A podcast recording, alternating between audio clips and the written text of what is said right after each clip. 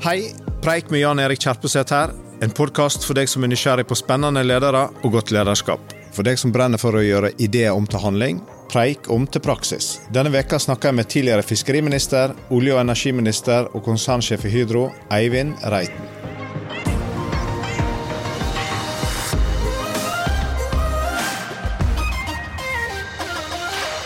Hjertelig velkommen til Preik, Eivind Reiten. Takk skal du ha. Du har tidligere vært styreleder i Posten, i Telenor, og for noen dager siden ble du kåret til årets styreleder 2022 for ditt styrelederskap i Kongsberg Gruppen. Hva er det med ditt lederskap som gjorde at du nådde helt i toppen i denne kåringen, tror du? Det er jo veldig vanskelig å, å svare enkelt, enkelt på, det, på, det, tror jeg. Men jeg har i hvert fall alltid, i de styrerollene jeg har hatt, enten jeg er styreleder eller vanlig styremedlem, vært veldig opptatt av å forstå hvor skal vi hen med det vi holder på med. Hvorfor er vi her, hva er det vi skal være med på å utvikle? Og prøve å definere noen klare mål for det jeg driver med. Jeg syns det er altfor mange som bare driver med aktiviteten og sier at dette er spennende, dette er utfordrende, fantastisk sted å være med og fantastisk utvikling å være med på. Ja, men hvorfor er vi her, hva er det vi faktisk skal oppnå? Jeg tror, jeg tror mange setter pris på at man prøver å være ganske, ganske målretta. Og så tror jeg samtidig som styreleder så må du på en måte bidra til disiplin, slik at vi flytter oss fremover mot de målene, og ikke driver med alt annet som også kan komme i et styretsbilde. Så jeg håper det er noe av dette de har sett, de som, de som har gjort den vurderingen. Så det å velge bort og det å sette tydelig retning er noe av det aller viktigste i styrearbeid, sett fra ditt ståsted? Ja, for meg så er det den to-tre ting jeg, jeg legger veldig vekt på. Det ene er at vi som er der, må forstå hvordan denne motoren, denne bedriften, faktisk fungerer. Hvor oppstår kostnadene? Hvor skapes inntektene? Og hva er nøkkelen til å bli enda litt bedre? Og Da må du ned i maskinrommet. Du kan ikke bare stå på brua og kikke utover og si at dette ser ut til å gå bra. Du må ned og se på er det mye knirkisk ute her eller der. Og forstå på en måte hvordan dette, hvordan dette, er bygd opp. Og Det andre da er å bli enige om ja, hvor er det vi skal ta dette. Og det tredje er å være fordømt og nesten kjedelig disiplinert av og til i jakten på de målene. Den største fienden til godt styrearbeid er jo alt annet som også kunne være interessant å eh, beskjeftige seg med alt som kommer inn fra styrbord og fra babord. Og ja, dette kunne vært hyggelig. Dette, dette, er et veldig spennende perspektiv. Og så må jeg da som litt, litt eh, sånn der festbrev si ja, men er dette viktig for det vi nå skal gjøre? Være veldig selektiv og velge bort veldig mye som jeg selv også kunne synes var interessant, men som jeg ikke tror bringer oss dit vi skal. En av utfordringene som jeg opplever både som toppleder, men også som styreleder og styremedlem andre steder, er at det er grådig vanskelig for et styre til å huske på de oppsummeringene, passe på at ikke vi diskuterer på neste styremøte om en måned, om to måneder, som om vi ikke allerede har satt retning på ting. Diskutere ting opp igjen, glemme hva styret har gitt av marsjordre osv. Hvordan fanger du opp at den er konsistent, at den har en rød tråd, og at den også bygger på tidligere styrevedtak, istedenfor å gå i ring? Den metoden jeg har funnet ut fungerer aller best, det er at jeg har noen beskjeder til de administrasjonene som lager styreunderlaget. Og det er at du får ikke lov å legge fram et notat for styret under en sak uten at det starter med hva som er hensikten med dette saksframlegget. Så Det første som står i oversatt til norsk, da, det er liksom hensikten med dette notatet er å søke styrets tilslutning til, eller til informasjon. Vi skal vite det, slik at alle styremedlemmene, når de setter seg ned og forbereder seg og leser gjennom det, så vet de om administrasjonen nå bare vil orientere oss, eller om de er ute etter en beslutning. Det er den ene biten. Og den andre avsnittet i det notatet skal omhandle sist styret behandlet dette, hvis vi har behandlet det, hva vi da konkluderte med. Slik at alle starter, så du slipper den her turen tilbake. Ja, men hør nå her, liksom. Dette diskuterte vi jo allerede i august. Eh, og så lykkes det ikke alltid, men jeg tror det er en veldig viktig disiplinering også for administrasjonen. For da får du også sett om administrasjonen har den samme oppfatningen, belysningen av dette, slik at vi starter på samme, på samme, samme grunnlag. Vi må vite hvor vi starter ut fra som et styrefellesskap, ellers så kan dette gå i alle, alle retninger. Og, og jeg, jeg, jeg, pleier av og til å bruke analogien til Jeg drev med orienteringsløp i min, i min ungdom, og det hendte jo rett som det er at du bommet på, på målet, eller på posten. Og så sa man alltid at ja, stakk du litt feil kurs, eller tok du for mye sør istedenfor litt mer sørvest? Ja da, det gjorde jeg helt sikkert også, men de fleste gangene jeg bommet, var fordi jeg ikke visste hvor jeg var når jeg stakk kursen. Jeg hadde ikke klart nok bilde av hva er det, hva er plattformen for det vi nå diskuterer. Så jeg er veldig opptatt av å lage en slags felles forståelse at her står vi, dette er utfordringen, hvordan vi løser vi den. Og Du har jo vært konsernsjef i Hydro lenge og hatt et styre over deg der i din ledergjerning. Når var det du opplevde at du hadde altså Hvordan agerte styret i Hydro når du opplevde at styret virkelig var god og spilte administrasjonen god? Ja, jeg følte at det var når vi nettopp kunne spille saksfremlegg til styret hvor vi drøftet et par alternativer, var veldig åpne om det som i et radioprogram heter 'Tanker om tvil og tro'. Altså, det var ikke helt åpenbart. Det var pro et cons. Skal vi nå investere ytterligere to milliarder dollar i Brasil? Ja på den ene siden, nei på den andre siden. Og så hadde vi ikke Vi ba ikke om en konklusjon i det møtet, men vi fikk med styret på den diskusjonen. Smak litt på den risikoen, men smak også på muligheten. Så fikk vi gode diskusjoner, og når de diskusjonene var over, så tror jeg jeg forsto veldig godt hvor styret lå på skalaen risikoappetitt i forhold til den oppsiden som, som lå der. Og så kunne jeg komme tilbake til styret med et forslag som da ofte var litt justert. Og som gjorde at styret sa dette her syns vi er en klok og god strategi nå, gitt der vi står. Da følte jeg at vi, at vi brukte styrets kompetanse, og også den styringsmyndighet eh, som et styre, styre har, på en god måte. Slik at vi på en måte ikke styret følte at vi på en måte overkjørte styret, men at det var dette gode, gode samspillet. Og Det måtte til for at dere som administrasjon gjerne gikk ut med energi etter eh, styremøtene, istedenfor å gå ut med mindre energi etter viktige styremøter? Ja da, jeg sier jo det i eh, som det heter på engelsk, jeg minner, minner mange om at uh, du, skal, du, skal, etterlate administrasjonen 'inspired and not tired' når du er ferdig med et styremøte. Ja. Og Det er ikke alltid like lett, men det, for meg er det en veldig viktig rettesnor. Uh, og noen ganger så sier jeg jo det ganske, ganske hvis, hvis, vi er i det sånn halvuformelle hjørnet. Men, men, tenk dere, sier jeg til styrene, styrene mine da, noen ganger. Tenk dere, hvis det dere nå sier, hvis vi bare sier at ok, nå er strek satt, og så går vi. Hva skal administrasjonen gjøre med det vi har sagt nå? Skal de gå til høyre eller venstre, eller skal de sitte i ro, eller skal de gå rett fram? Vi kan ikke etterlate administrasjonen i den form for villrede eller den form for valgmeny som det er. Vi må på en måte gi dem en retning. Ikke alltid helt presist, men vi må gi dem retning. Og Det er jo veldig utfordrende. Og jeg, jeg sa det kanskje ikke, men på de vanskelige tingene så prøver jeg å sette meg ned når jeg sitter og forbereder meg og tenker hva skal min oppsummering av dette være? Og Hvis du skal summere opp en komplisert sak godt, hva er det du opplever da? Du må forstå saken, og du må kunne saken.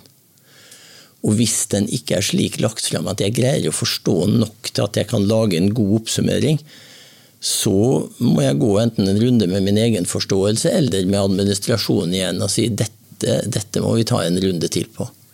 Men du tillegger veldig stor vekt på noe som jeg tror er kjempeviktig i lederskap. Det å summe, enten du leder et ledermøte, et styrekollege, så skal du summere opp angi retning for de som er inne og presenterer saker. Og hvis de går ut uten å være litt i villrede, så går de i hvert fall ikke ut inspired, men sikkert da tired, som du er inne på. Så, så det å, å, å, klare å summere opp, sette retning, eh, få alle sjekket inn, og også være, sjekke inn med administrasjonen at de er bekvemme med oppsummeringen, er jo utrolig viktig, tror jeg, i forhold til å få energi i lengderetning. Jeg tror, jeg tror det, er, det, er en, det, er en, det, er, en, undervurdert disiplin. Det å være god i å trekke sammen og summere opp mange ulike mange, som kan høres ut som mange forskjellige meninger, men det er ofte bare veldig mange forskjellige utgangspunkt, mens de, de fleste kommer til den, den samme konklusjonen. Og Jeg har jo en fortid hvor jeg har arbeidet i politikken. Og hvis du sitter i Stortinget og skal skrive komitémerknader, og du deltar i en diskusjon, gjerne i en komité, så kan det jo være det, er jo naturlig. Der er jo ofte konfrontasjon og bryning av ulike standpunkter noe av det som driver politikken naturlig fremover. Det er jo nesten hele, hele naturen av, av dette. Og så er møtet over.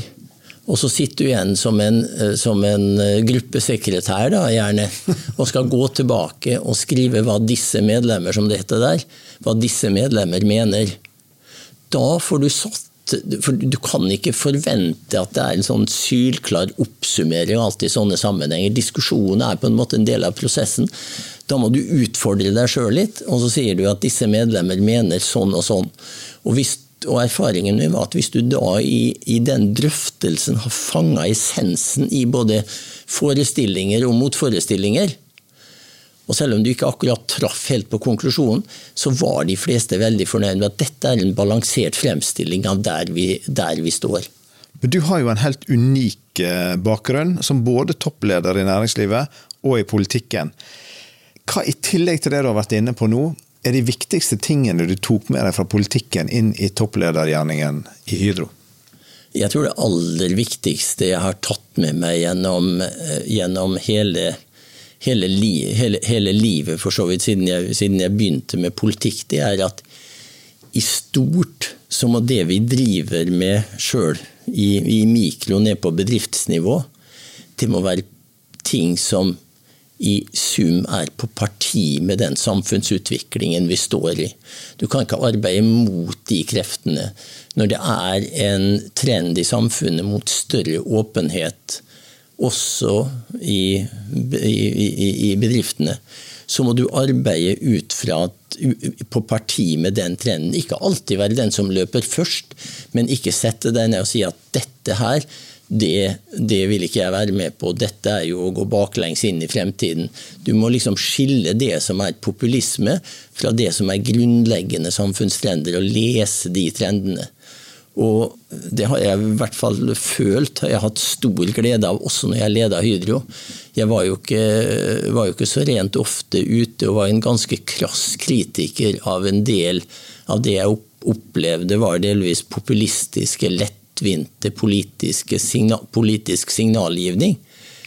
Men i stort så var jeg veldig opptatt av at Hydro som bedrift, de stegene vi tok, også ble oppfattet å være i god harmoni med den veien samfunnet beveget seg. Mot større åpenhet, mot større mangfold, mot større tilrettelegging for de som ikke automatisk falt innenfor den eh, varmluftsballongen som vi, vi andre befant oss i.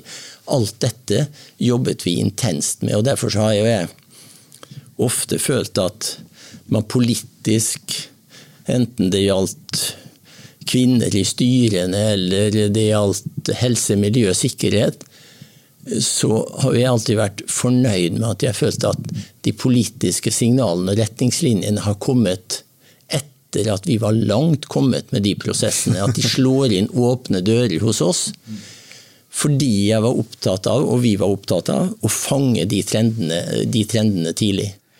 Oversett, litt annet tema, veldig dagsaktuelt tema.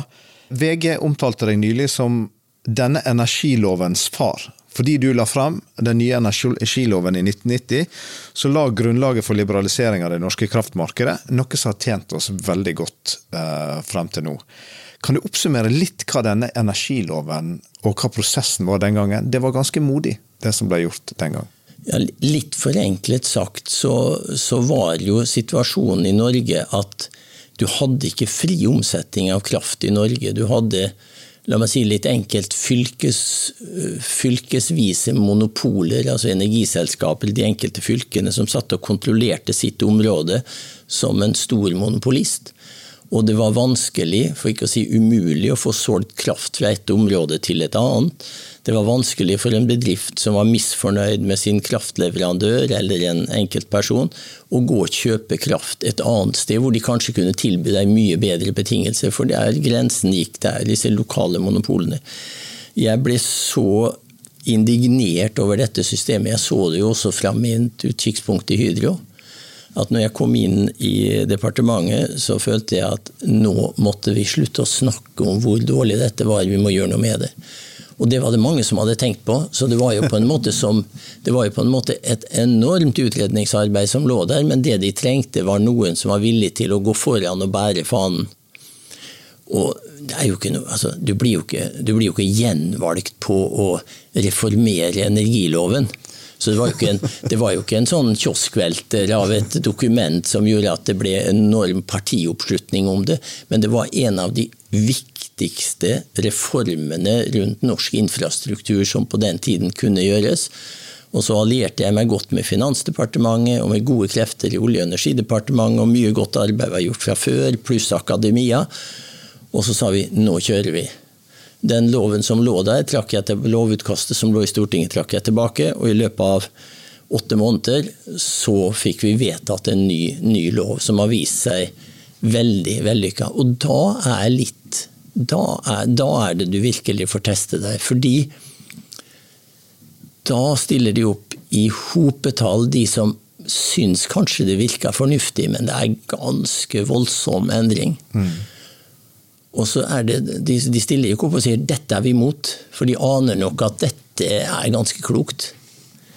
Men det er ganske tøft å være med på, så de ber om mer utredning. De ber om mer utredning og mer utredning. Og Jeg husker jeg sa i Stortinget den, den kvelden, sommerkvelden hvor loven ble behandlet, og jeg fikk mye kritikk fra et parti som ville ha mer utredning. Og Da sa jeg det som jeg etterpå har fått vite at det ikke var helt korrekt å si i Stortinget, men uh, sannheten var nå det. At jeg sa at jeg skulle gjerne vært med på det hvis det var slik at dere som ber om mer utredning, gjør det fordi dere søker mer og dypere svar på problemene. Men jeg vet at dere ber om det som et bekvemt alternativ til det å ta beslutningen nå. Vi vet mm. nok. Og Det var nok en litt for lite respektfull behandling av enkelte i Stortinget, men det var jo uendelig sant. Og Derfor så må vi også i business være opptatt av å komme videre. Når vet vi nok? Når er vi i stand til å ta beslutningen? Og så må vi ikke flykte inn i mer utredning hvis vi egentlig føler på oss at vi gjør det fordi Uff, ja, la meg slippe nå, la meg vente litt. Kanskje det kan gå over hvis jeg kanskje ber om en kan ta den ja, Kanskje det drifter over, og ikke akkurat nå, og nå er det det på gang. Alle disse gode unnskyldningene for ikke å stå i det, de må du være veldig på vakt mot. og det, det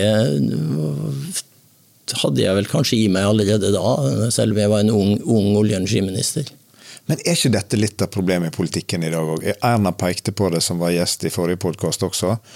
Mangel på vilje til å ta beslutninger når du har nok informasjon, mangel på vilje til å stå i det, mangel på vilje for å, i forhold til å stå for noe, ville noe med denne statsrådsrollen, ville noe med denne statsministerposten, ha et prosjekt og være lojal for det. For det du har snakket om i podkasten tidligere, det er jo alltid å stemme av vil dette ta oss dit vi ønsker? Og så fatte nødvendige beslutninger for å komme dit. da.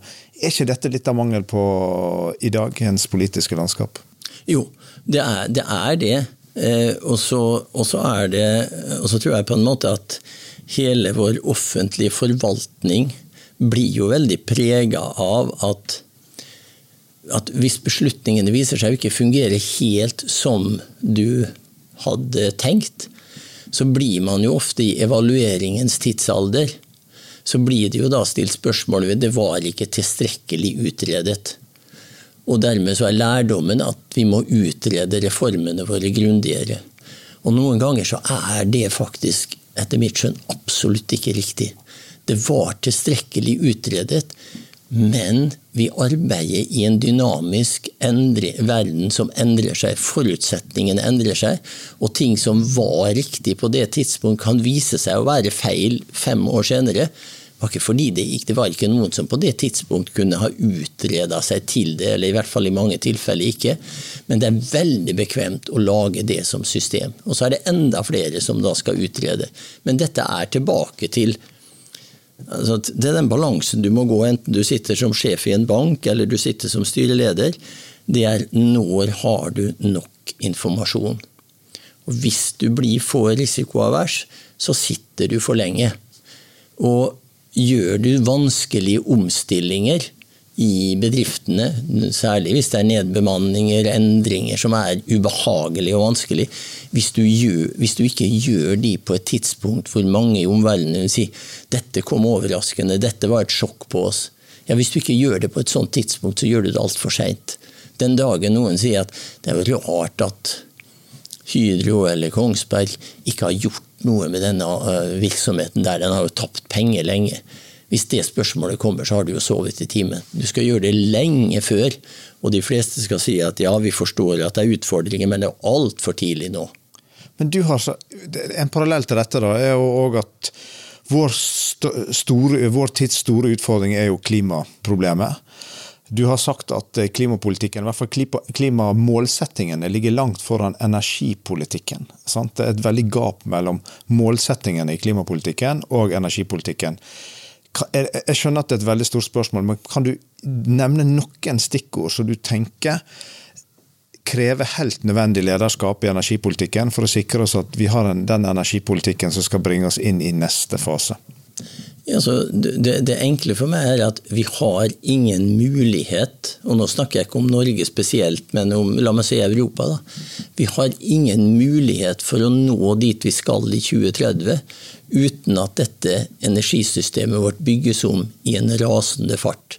For uten at energipolitikken bygges om, slik at den blir nesten uh, utslippsfri i 2030, så har vi ingen sjanse å nå målene. Og ja, vi har startet i noen land, men vi har jo ikke satt i verk tiltak i et bredt lag i Europa som er så sterke at det bringer oss dit vi skal i 2030. Så kan det være at de ambisjonene i klimapolitikken er for store, men det, var, det, det er ganske tankevekkende at i Norge for to år siden så behandlet Stortinget både en, nå er vel to og et halvt år siden da, både en energimelding og en klimamelding. De behandlet de hver for seg som to separate meldinger, og i altfor liten grad sa man ja, men er avgiftspolitikken, i energipolitikken, skattepolitikken den lagt opp slik at vi får til den omstillingen som klimamålene våre krever. Nei, det var liksom ikke temaet. Eller i altfor liten grad. Når jeg forberedte meg til den samtalen, så opplever jeg at tempo og omstilling er noe som går igjen i ditt lederskap. Og jeg har hørt, jeg hørt deg ha sagt at selv om du er på rett vei, så blir du overkjørt hvis du står i ro. Ja, og det, det bruker jeg. jeg bruker jo, Det er vel et, et, kinesisk ordtak eh, som sier det. Og det er at det er dette at du må ikke slå deg til ro med at de fleste sier ja, men dette er et riktig trekk å ta. Det er fint, det. Det er, det er jo viktig å være på rett vei. Men du må også holde fart, for flokken kommer bak deg. Og blir du da overkjørt av konkurrentene, så hjelper det jo ikke om du er på rett vei hvis de raser forbi deg. Så det er kombinasjonen av å stikke riktig kurs, tilbake til orienteringen, riktig kurs og tilstrekkelig tempo.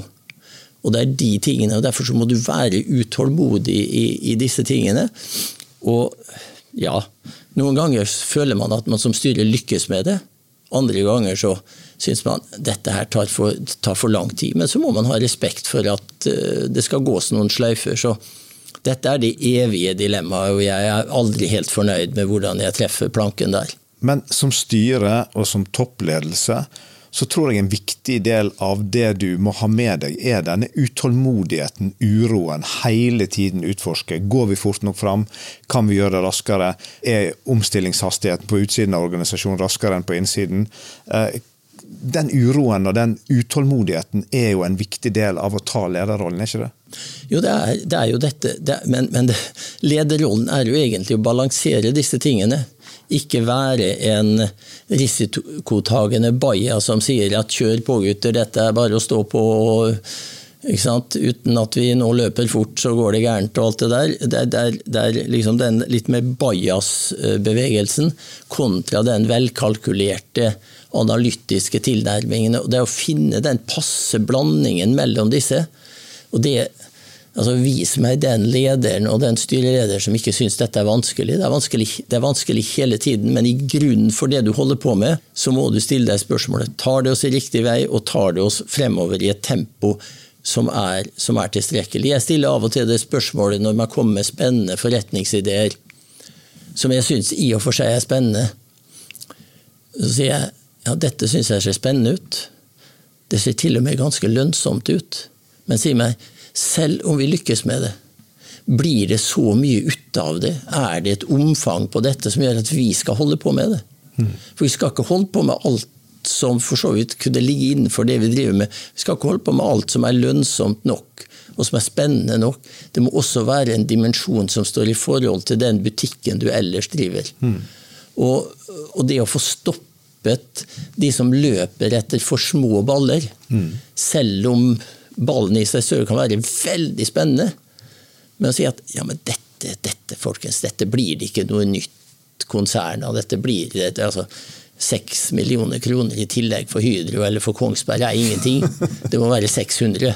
Da kan dere få lov å bruke tid på den, men denne ballen blir aldri stor nok. Dette har ikke potensial i seg. Dette er jo superviktig. Ha et forhold til alternativkosten med det du holder på med. Sikre at det du bruker energien på, virkelig gir en stor nok utvikling, delta eller resultat over tid, som gjør at det, det er riktig å prioritere opp. For ledelse handler jo om å prioritere opp og prioritere ned. Men du har sagt òg veldig klokt en gang at en utfordring i lederskap er å skifte mellom de lange og de korte brillene. Altså klare å tenke både langsiktig og kortsiktig på samme tid. Hva legger du i det? Ja, jeg legger veldig enkelt i det jeg bruker når jeg snakker om, om, om lederskap. Så sier jeg at det er, det er egentlig veldig mye å lære fra, fra kjøreopplæringen på trafikkskolene. For der lærer du deg nettopp dette med at du må ha blikket på rett foran bilen for å unngå at du kjører i grøfta eller kolliderer eller kjører på noen. Men du må hele tiden også kaste et blikk fremover for å se hva som kan komme av muligheter og farer der, der fremme. Og noen av min kjepphest det er jo at når, når, når, noen kommer til deg med noe som er i hvert fall ikke lønnsomt og ikke, ikke, ikke spesielt uh, bra, så sier de men vi er nødt folkens å være langsiktige. Og da pleier jeg alltid å si at Vel, det som er ulønnsomt nå, blir som oftest ulønnsomt også lenge fremme. Så ikke bruk langsiktighet som et argument for at vi skal drive med noe vi ikke får til. Hvis du kan vise meg at det er kun et spørsmål om tid før vi får det til, så er det fint. Men det er veldig ofte slik at man bruker ordet langsiktighet som en ekskus for at man ikke får til det man holder på med i nuet. Og det å skille det fra det som er genuint langsiktig, som er at du må investere i tre-fire år før du er der oppe, det er jo den sorteringsjobben som er super, super vanskelig. Men som sagt, det som går bra nå, er som oftest det som også har en ganske spennende fremtid foran seg. Veldig viktig poeng i lederskap. Jeg har lyst til å avslutte med et sitat som du har sagt, som traff meg veldig når jeg forberedte meg til denne samtalen. Jeg opplever at veldig mange organisasjoner overfokuserer på at det er en aktør som er enda større i bransjen, en som en må bli like stor som. Veldig mange system, og det opplevde jeg også i mitt lederskap, at banken er leder som en regionalt stor sparebank i Norge, hele tiden så til hva de bankene som var større, gjorde. Eh, og du har sagt at hvis størrelsen var avgjørende, ville elefantene eid sirkuset. Ja. Og Det er liksom et, et, av, et, av, de eksemplene jeg bruker. Det er altså ikke bare størrelsen det kommer an på. Er du smart nok, er du riktig posisjonert, kan det være en fantastisk situasjon å ha aktører som er større enn deg. Men det er selvsagt slik at hvis, da, hvis, hvis jobben er slik at aller viktigste fortrinnet du kan opparbeide i denne bransjen, er å ha stor muskelmasse, ja, da må du søke stor muskelmasse. Men veldig ofte så er det bare å forstå hvor er det vi kan være bedre enn de andre, små eller stor, og være fokusert på det, ikke alltid si at ja, vi skulle jo også hatt den muligheten som Siemens har der, for de eier jo også det, og så eier de det, og så eier de det. Hallo, sier jeg. Vi er ikke Siemens, vi skal ikke være Siemens. Vi skal bare være så mye bedre på de tingene vi holder på med. Og det er den fokusen som er viktig. Noen ganger er størrelse viktig, andre ganger er det bare å være super, super smart. Og det er dette som er styret, det som er ledelsens utfordring hele veien. Fokusere på de tingene som er nøkkelen til å få det til. Ikke alle disse slagordene om at vi skal bli nummer én i verden eller nummer to der. Og ja, de er spennende på seminar, men de duger ikke i styrerommet hvor presisjonen må være på et helt annet nivå. Spille med de kortene du har, og spille de best mulig. Tusen takk for at du ville være med i Preik, Eivind Reiten. Takk skal du ha.